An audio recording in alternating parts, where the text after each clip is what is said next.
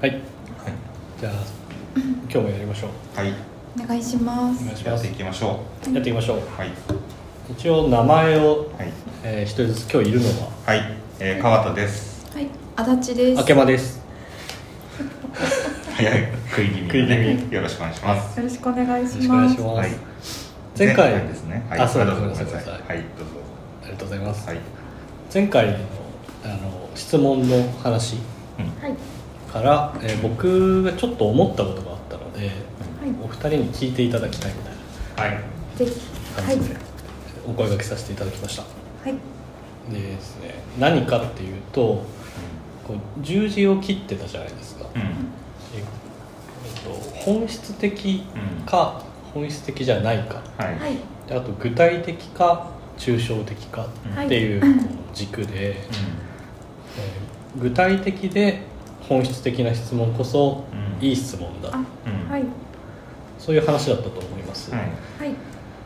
多くのことっていうのはそういう、それでいいと思うんですよね。それで議論ってやっぱうまく進んでいって、は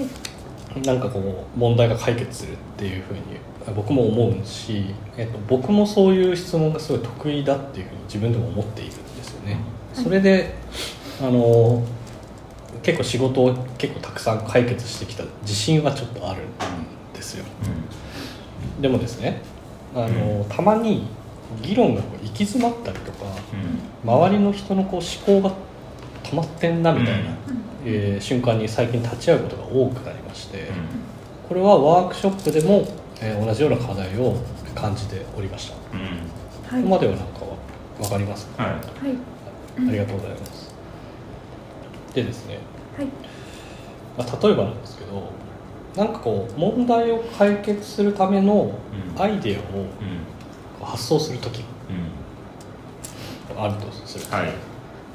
その時にですね、じゃあ具体的に何々について考えてみましょうみたいなお題が出ているとすると、うんうん、えー、例えばですね、うん、じゃあ今例えばが出てこないからこのままいきますね、うん、ここまでは分かるじゃないですか、はい、でそういう時にアイデアをじゃあみんなでうんうん考えてってたくさん出てったっていう時に行き詰まるって結構あるじゃないですか、はい、でそのなんでその行き詰まる時ってなんで行き詰まるのかっていうふうに思うんですよ、うん、まあ、いっぱい出てるんでそれいいじゃんって思うんですけど、うんうん、例えばいっぱいは出たんだけど、うん、それいいアイデアなんだけど、うん、ちょっと自分にはそれできないなとか、うん、でいいアイデアなんだけどそれお金足りないなとかね、うんうん、あといいアイデアなんだけど、うん、ちょっとそれ実現するには時間が足りねえなみたいな、うん、あとありがちだなみたいなことで、うん、まあ、いっぱいアイデアが出ても、うん、それは、えー、実行できないから、うん、いやもっと考えなきゃだねって言って、うん、こう、うーんってなって、うん、えー、その会議が行き詰まるみたいな、うん、そういうイメージを持ってるんですよね、はいはい。でそういう、こう理想と現実のギャップ、うん、こういうことをやりたいなみたいに思ったんだけど、うん、現実的にそれできないな、うん、みたいな時に、うん、それが超えられないと、うん、まあ、いわゆるアイディアが、うん、出ていないとか、うん、いっぱい数は出てても使えるアイデアが出てないっていう状態になる、うん、そういうことが多いんじゃないかというふうに思っています、うん、ここまでもよろしいですね、うん、はい、大丈夫です、えー、なので何々について考えてみましょうって時に本質的で具体的なこう考え方でアイデアをいっぱい出していったとしても行き詰まるんですよ、うん、現実にぶつかって、うんっていうことがあるんじゃないかなっていうふうに思いました、うん、でそういう時に、うん、えー、僕は最近意識していて、うん、えー、それを乗り越えるために何をするかっていうと、うん、その〇〇について考えてみましょうっていうテーマがこういろいろアイデア出したけど解決できない時に別のことを考えて、うん、それの同じ目的に到達できないかっていうのを考える必要があるというふうに思っていると、うんうん、ちょっとね、どんどん抽象的になっていって申し訳ないんですけど、うん、まあ、いわゆるこう問題のリフレーミングってやつなんですよね、うん、例えばですけど、うん、旅行で、うん、今回の旅行ってどこ行こうかみたいな感じで考え始めたんですけど、うん、なかなか結論が出ないと、うん、それぞれがそれぞれあのここ行きたいとか、いやちょっと遠すぎるなとか、うん、あっち行きたいねとか話して、いや僕全然どこでもいいっすみたいな人がいたりして、なかなか結論が出ない。でそういう時に本質的で具体的な問いをしている限りは、えー、どんな旅館が好きなのじゃあとか、うん、料理何食べたいのとか、うん、料金っていくらぐらいがいいのみたいな話になっていくじゃないですか、うん、それでなかなかそんな宿なくてあの決まんないっていう行き詰まりっていうのが結構起きるんじゃないかなと。本質つきすぎててみんなが、うん、でその中で、えー、結論が出ないんだとすれば、それってもしかして旅行に求めていることがそれぞれ違う可能性がある、うん、というふうにちょっと思いまして、うん、でそこでですね、本質でこう抽象的な問いとして、うん、旅行って何かみたいな話を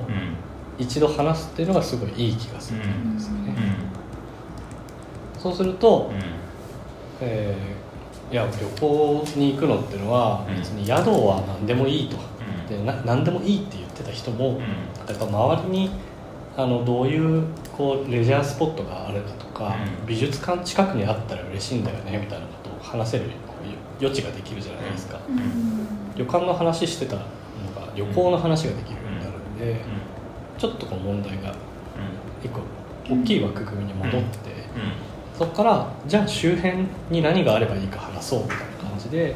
えー、リフレーミングされて、うん、えーまあ、旅館の話ももちろん必要だけど、うん、周辺の話もしようというふうにやることができるんじゃないかって、うん、もちろん具体的に決めるときは具体的で本質的な話をした方がいいんですけど、うん、結構具体的で本質的な話以外のところも使い分けていく必要があるんじゃないかなっていうのは思ったんですよね、うん、この辺りはどうですか、うん、あ、すごいあのとてもよくあの分かりやすい、うんうん、えっと、想像ができました、はい、うん、どうですかね、なんかこう普段の仕事でその抽象的な話とか抽象的な質問ってしますか。今のやつだと、まあ、抽象的、抽象的にするっていうのもそうなんですけど、うんうん、前提を問うってやつですよね、うん、なんかそもそも旅行とは何かっていう前提、そうそう、うん、そこは結構大事なんじゃないかな、うんうん、とっても大事ですよね、うん、それがですね、こう質問をする理由みたいなところに結構つながってくるかなって思っていて、うん、今何したいのかっていうのがあるじゃないですか、うん、旅館決めたいっていうのが、えー、もう本当にその時の目的だったら具体的な質問をみんなでやり合った方がいいんですけど、あのみんなが旅行を楽しむっていう目的の方にちょっと立ち戻れれば、やっぱり旅行を問い直すべきだとかっていう風に考えられるので、うん、その時の目的ですよね、うん、本当に課題を解決したりこの議論を収束させたいっていうんだったら具体的な方した方がいいし、うん、本当にみんなの幸せを実現するみたいなところを目指すんであれば、今の議論これでいいんだっけみたいなのをこう反省が常に必要で、その時はもしかしてもうちょっと抽象的な問いっていうのがこう効果を出すんじゃないかなっていうふうに思っていて、問いのデザインという方はどっちかというとそっちの大元の問題の方を定義しましょうっていうような本だったんですよね。ちょっと前回話した本の視点と問いのデザインの視点が違うと思いました、はいはい、そうですね、うん、ここ結構大事なんじゃないかなと思って、その前提を問い直すっていうところのお話をふたりとしたいっていうふうに思ったというイメージです。収束に向かっていきたい前提だったのかな、前回のやつって。うん、あっちゃんの知識だけなんでね、うん、言わんじゃないですかね、勝手なことは言えないんですけど、勝手なことは言えない、うん、少なくとも僕らはそういう前提の議論をしてたかなって思います、うんうん、そうですよね、うん、今収束って自分で言ったからあれなんですけど、うん、さっきの話で言う旅行とは何かっていうのっていうのは、うんうん、拡散なんですかね。それとまたちょっと違うものなんでしょうかね。うん、なん旅行とは何かっていうお題を立ててからみんなが旅行とは何かをこう拡散して話し合うっていうイメージがあるので、うんうんえー、前提に戻ってるだけで、うん、その問いかけとみんなで意見を出すってことやってることは変わらないのかなと思いますよね。すごくこうふんわりした話ですけど、うんうん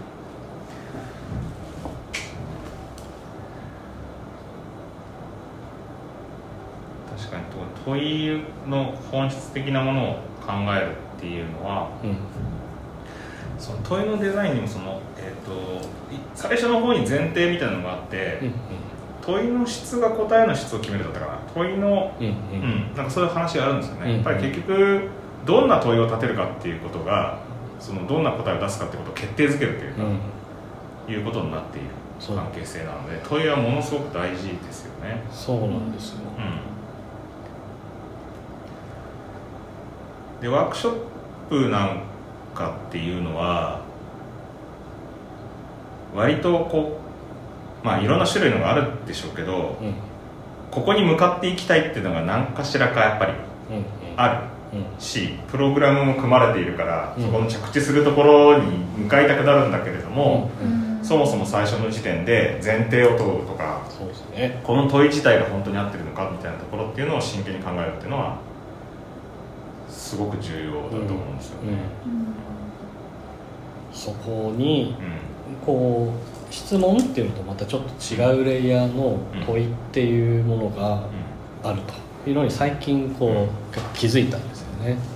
あの具体的に質問するっていうことの、うん、手前があるだろうっていう、うん、なんか質問とかその問いみたいなものを一括りにこ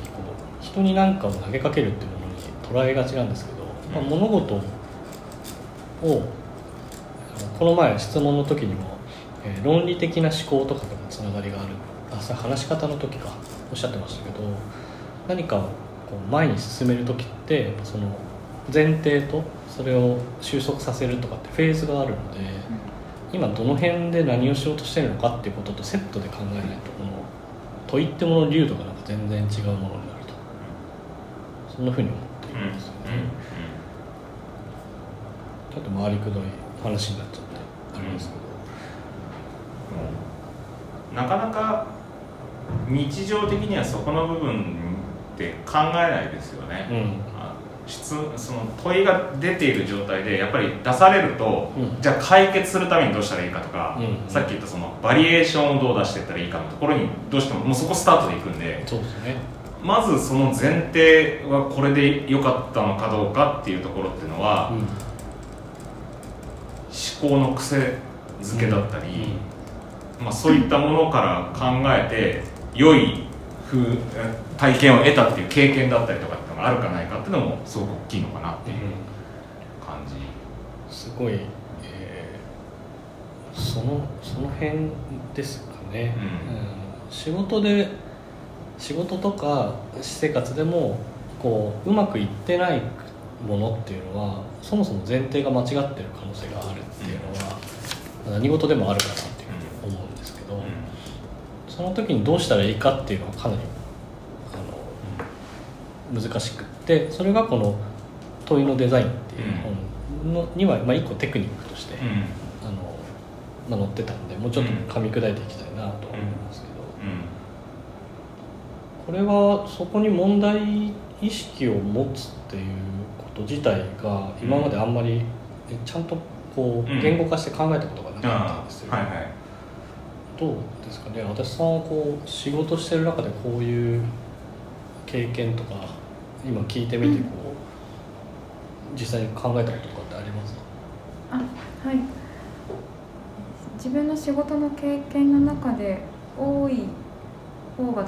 多いなと思うのは質問をするっていうことだなと思っていて、うんうん、私が行っている仕事は結構決まったものを、えーとアウうん、と決まったものに対してあとはデザインを作っていくっていうフェーズに入った時に、もうこれを作るっていうのが決まった上で、あとはどう表現していくか、何が必要なのかっていうのを結構こう収束に向けてかいろんなものをこう判断して決めていくっていうものをずっと繰り返してきていたので、あんまりその前提の本当にこれを作って何あの作るべきなのかなっていうところを立ち戻りながらっていうところの、えっと、領域に、えっと、踏み込んでなかった部分が多いな多かったなっていうふうには思いました。思ったんですけど、でもその戻ることで、えっと、自分では気づけなかった部分をこう引き出すきっかけにもなるなと思っていて、うんうん、それをこうそれがほ本当に必要だったのか、本当にそれで良かったのかなっていうのを、うん、問いを繰り返しながら紐解くことで、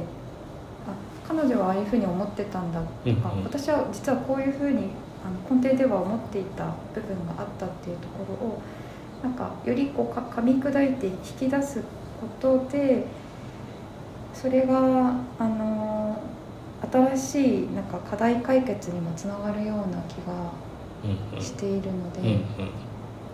これまでの経験は質問が多かったんですけれども、そこに問いを加えることで最終的にアウトプットのこう質にもこう関わりが影響があるのではないかなと今お話を聞いて思いました。うん、見直すっていうところはどの領域でも必要な気がすると、うん、なんか自分の今見てる問題のちょっと手前のところ、うん、そのプロジェクトの大元の大元までいかなくても自分よりちょっと前のところにの前提を常にちょっと疑問を持つっていうことの態度がえー、と ど, どのレイヤーの人にも必要なのかなっていうふうに思うと、うん、そんなイメージがあるんですよね、うん、態度ね、そうなんか物事に対するこう態度みたいなの、うん、でこれ、まあ、時間も結構あれなんですけど最後になんですけど、でその時にその前提を問い直すってことは今話している話の本質ってじゃないものにするってことじゃないですか、うん、今はこの話が本質的なものだって前提で話しているので、うんうん、それがあるって前提で話しているので、そこの前を問い直すんだったらむしろそれって今の話では非本質的な話になりますよね、うん、そこに、えっと、旅行とは何でしょうっていう本質的な質問をしてもまだ足りない可能性があるんじゃないかな、うんうんうんって思うんですよね、うん、そもそも旅行行く必要なくねみたいな可能性すらあるじゃないですか、うん、他のことにお金使って、うん、近場でめちゃくちゃ豪華な、うん、飲み会をするとか、うん、そういう可能性も全然あると思うんですよ、うん、だから意外と前の時にめちゃくちゃバッドケースって言われてた、うん、非本質的な質問っていうものの方にもう一個余白があるっていう思ったんですよ、うんうん思ったんですよ、はい、書いて申し訳ないですけど、だから急にいや旅行とかいいよとか、うん、すぐ近くになんか超高いんだけどずっと行きたかった焼肉屋があるんだよねとかって言い出すやつがいたりとか、うんはい、いや土日やっぱりちょっと疲れてきた、やっぱ土日ってゆっくり休むもんだよねとか言い出すやつがいたりとかした時に全然違うその旅行の、えー時間の使い方、その時と時間とお金の使い方っていうものをまた作る可能性が出てくるっていうイメージがあるんですよね。だから非本質的で抽象的な質問としてさらにもっと抽象的なところであのこのメンバーでこのお金とこのぐらいの時間をどれだけ楽しんで使えるかっていう議論にまたこうリフレーミングするともっともっと議論の幅が広がるじゃないですか、うん、って思ったっていう感じ、なんか大学生の休日みたいな、ね、そうそうそうそうそう、うん、なんか旅行行きたくねみたいなとこから始まって、うんうん、で旅行って何なんだろうねみたいなとこ行くんだけどそもそもでも全然違ってダラダラしてたって、うん、よくね、そもそも金使うのとかやめないとかってい う, う, いうやついますよね。います。だからさ前回言ってた妙竹林な意見っていうところのやつっていうのが金とかもったいなくねとかっていう、ただそこになんかあ確かにね、いいですよね、うん、あるじゃないですか、うん、海行きたくねとかああらら行くみたいな感じ、あらららすっごい楽しくないですか、その方がそれあるんじゃないかなっていうのが、うん、今回の僕のお話だったんですよ、ね、いきなりタイヤ交換してそれが楽しかったとかねありますよね。あららお前俺最近車買ったんだよねとか言われる、急にねあららウェーイとか言って、うん、タイヤをこうみんなで、ね、変えるとか、うん、で最近の YouTuber っていうのは結構そういうこう、うん思いつき本当にやっちゃいましたみたいな人とかでも、うんうんうん、みんなそれ見て楽しいっていうのがあるので、うん、常に本質的なもの、うん、具体的なものが今求められてるかっていうと、うん、案外そっちの方、うん、今話したようなものに価値がある時代になってきてるんじゃないかなっていうふうに考えたんですよ。そう、そういう傾向の話になってくるといつも大事だなって思って、さっき言ってた態度だなと思うんですよね。あのまた大学生の例えのところに行くと、はい、そこに一人いやいや今旅行の話してたじゃんみたいなこと言われると、うん、タイヤ交換楽しむとこ行かないじゃないですか。行かないかな、うん、だからそのそこのところのマインドだったり、うん、っていうのが雰囲気とその仲間たちの価値観みたいなところとか、そうですね、大事ですもんね。大事、態度すごい大事だよなっていう感じがすごいするんですよ。大学生活めっちゃ楽しんでるグループってその辺の価値観が一致してて、うん、中に真面目なやつもいるんだけど、うん、最後はしぶしぶ付き合ってちょっと乗れちゃったりとかっていうグループが結構盛り上がってるイメージがあるんです。僕は輝かしいそういうグループじゃなかったですけど、ね、そこで、うん、なかったですけど、でもそういうのがあって、うん、仕事でそういうのができたらもうねすごいオリジナリティがあることができる可能性があるので、そうですね、そうですね、イノベーションっていうのがそういう類のものなんではないかぐらいに思ったんですよ。うん、いいですね。確かにそれはいい。そうすると、あ、これはあの質問というかまた問いになるかもしれないんですけど、それを一緒に話すメンバーの価値観が一緒じゃないと、うんうん、このリフレーミングは成り立たないことにもつながりますか、うん、そう思いますね、うん、そうじゃないかと思うけどね、うん、多様な価値観がある前提はあっていいと思うんですよ、うん、じゃないと毎回同じバカバカやってることになるのでそこにこういろんなあの揺らぎというかバリエーションが あ, あった方が僕はいいと思うんですけど、うんうん、ただ そ, そこの不安定な感じ、はい、なんか毎回俺らこのダベリでめちゃめちゃ決まんないよねみたいなに乗 れ, 乗れるやつっていう前提は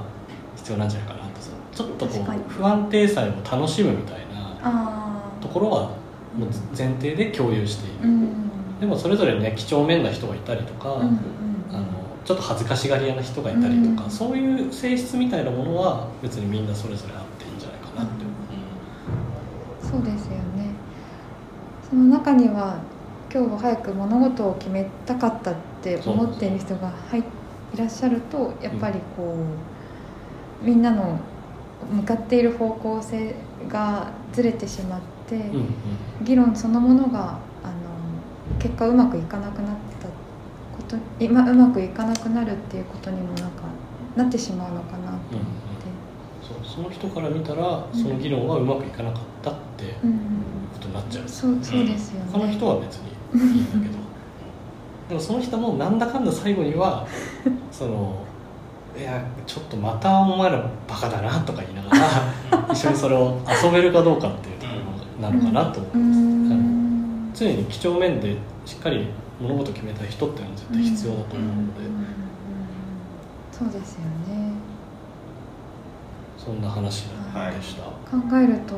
面白いですね。そう問いを大元をデザインし直せるかに、うん、そのいわゆるネガティブケーパビリティって呼ばれる、はい、その不安定なものを前提にした態度みたいなものが結構密接に関わってるっていうような気がしました、うん、そこは僕考えてなかったんですけど、うん、なるほど。ああ、新しい考え着地でしました。しました。ああ、いいですね。ネガティブケーパビリティはちょっと僕、テーマにしてましたね。ワークショップしててもみんな不安になるんですよね。これで今ちゃんと収束に向かってんのかなみたいな。僕もいつもファシリテーションしてると参加者の方から言われるんですけど、そこでぐっとこう、いや大丈夫ですと、楽しみましょうみたいな状態にできると、大元をこう捉え直す視野が持てるのかなっていうふうには思いました、はい、ちょっと研究していきたいなとですね。いや今日僕の独演会を見てるんですけど、ありがとうございました。ありがとうございます。すごくまた考え深まりました、はい、あ、はい、とても深まりました。でですね、最後に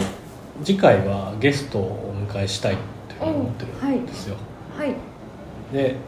えー、井上さん、はい、あ、はい、我々と同じチームの、はい、ウェブディレクターの井上さんをお迎えしたいと思います、はい、テーマは井上さんに決めていただきましょうか。あ、そうですね、いいですね、はい、いいですか、はい、よし、じゃあそんな感じで、はい、